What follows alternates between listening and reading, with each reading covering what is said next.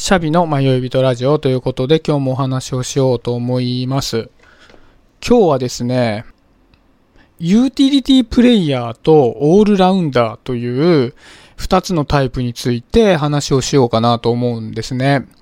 で、この言葉って結構スポーツで使われる言葉なんですよね。特に球技ですね。野球とかサッカーとかその辺で使うことが多いんですけど、僕サッカー好きなんでちょっと今回サッカーを例にして話をしようかなと思うんですけど、まずユーティリティプレイヤーっていうのはサッカーの試合の中で複数のポジションをこなせる選手のことをユーティリティプレイヤーって言うんですね。例えばフォワードとミッドフィルダーとディフェンダーを全部できるとか、そういうのをユーティリティプレイヤーって言います。まあ、ちょっと一応サッカーわからない人のために野球で説明すると、例えば外野手と内野手、ファーストとセカンドとライトができる選手とかっていうのをユーティリティプレイヤーっていう言い方をするんですよね。で、一方でオールラウンダーっていうのは、まあ、こちらは球技に限ったことではないんですけども、スキルをいろいろたくさん持っていて、いろんなことをこなせる選手のことをオールラウンダーっていうんですよね。だから、まあ、複数のポジションをこなせるこなせないっていうよりは、プレーの性質的に、例えばサッカーで言うと、パスが上手くてシュートが打てて足が速くて、ディフェンスがうまいみたいな、そういう選手のことをオールラウンダーって、どちらかというと能力を指して言う言葉ですね。なので、ユーティリティプレイヤーっていうのはどちらかというとその人の持ち場について使う言葉であって、オールラウンダーっていうのはその人の能力について使う言葉なんですよね。で、僕も含めて多くの人はプロのサッカー選手とかではないので、スポーツのね話をしてもしょうがないので、この話って結構日常のチームプレーとかにも当てはまるなって思うんですね。で、この話結論を言うと、オールラウンダーってめちゃくちゃすごいなっていう話なんですよね。で、ちょっと話を進めると、まあ、例えば会社でプロジェクトをやりましたって言った時に、ユーティリティプレイヤーってたくさんいるんですよね、意外と。で、まあ、例えばリーダーをやらせたリーダーもできるし、サブの役割だったらサブもできるし、何か一つの役割をお願いしてそれを一生懸命やる役割とかだったらそれはそれでできるみたいな感じで、ユーティリティ性の高い人材ってそれなりにいるような気がするんですよね。実際これサッカーの場合でも実生活の場合でも同じなんですけども、こういう複数の持ち場ができるタイプの人っていろんな能力を持っているからユーティリティ性が発揮できるっていうわけではなくて、その人の得意な能力っていうのをいろんなポジションにおいて少しずつ変化させながら合わせていくっていう器用さを持っている人が比較的ユーティリティプレイヤーで多いんですよね。だからサッカーとかで言うとユーティリティプレイヤーって点取り屋で足が速くてボールを人から奪うのも上手いみたいな人がなるっていうよりは、例えばスタミナがあってパスがうまいっていう性質だったとしたら、それを各ポジションで活かせるような使い方をしていくみたいなのがユーティリティプレイヤーの特徴だったりするんですよね。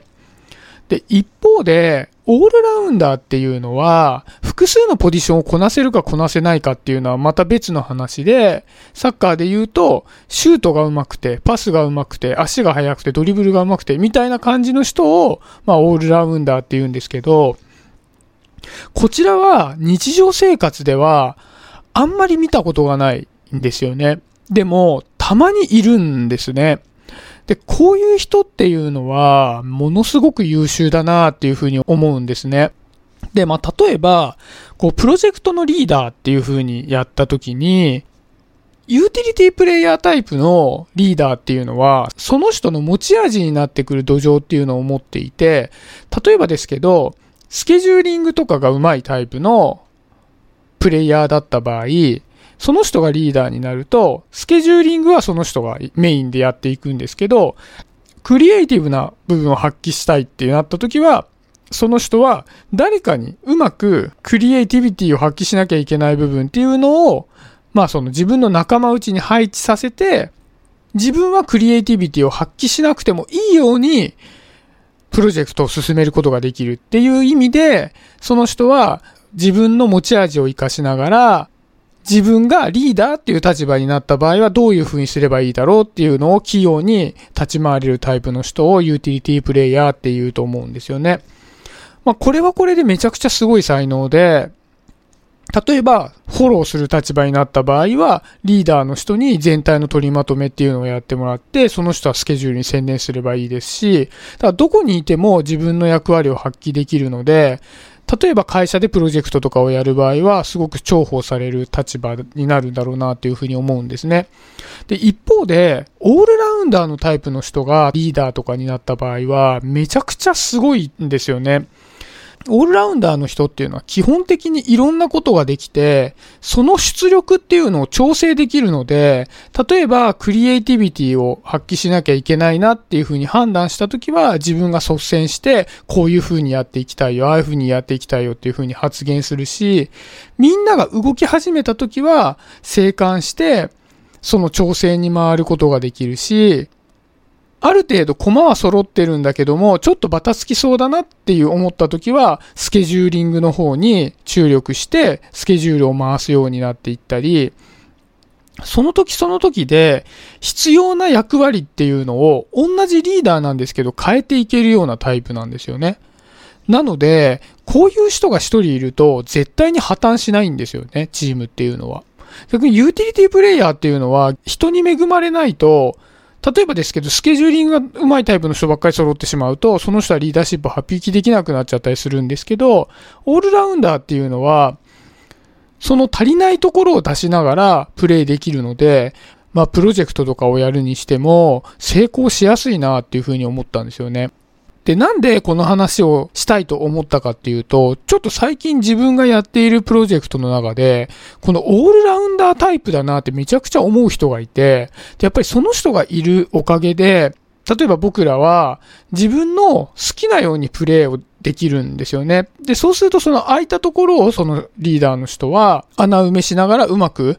潤滑油のように回していくことができるので、ものすごく羨ましい能力だなと思ったんですよね。ただこの話って結論がつけづらいのは、オールラウンダータイプって多分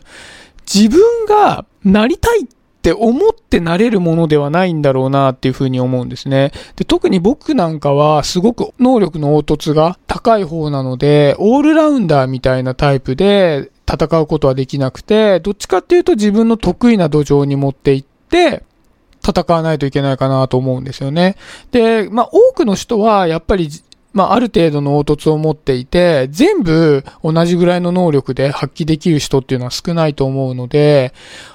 やっぱりこのオールラウンダーとユーティリティプレイヤーって、どっちかであった方が実力は発揮できるんですよね。自分はこの位置でこの役割しかできないっていう風になったら、その役割のあるプロジェクトとかでないと、まあ、自分は全くプレイできないってことになってしまうので、どちらかを目指した方がいいって思うんですけど、このオールラウンダーっていうのを目指せないってなった場合はもうユーティリティプレイヤーを全力で目指した方がいいんだろうなと思ったので、まあ、ちょっと自分の諦めも含めてそういう話をしてみました。で、まあね、ユーティリティプレイヤーを目指す場合は、まあ、自分の能力っていうのをきちっと自分で理解した上で、それをどのように調整したら一つずつ役割を増やしていけるのかなっていう調整の出力の仕方っていうのを、まあ、一つ一つね勉強していくとできるようになるのかなっていうふうに感じています。まあ僕もね、なんかそのユーティリティ性が高い方じゃないのでね、なんかここら辺の細かい話をできるってわけではないんですけど、ちょっと今日はね、そういうことを感じたので、まあ僕もね、せめてね、少しずつユーティリティ性を増やしていきたいなと思ったので、こんな話をしてみました。はい、今日はそんなところで終わりにしようかなと思います。今日もありがとうございました。シャピでした。バイバイ。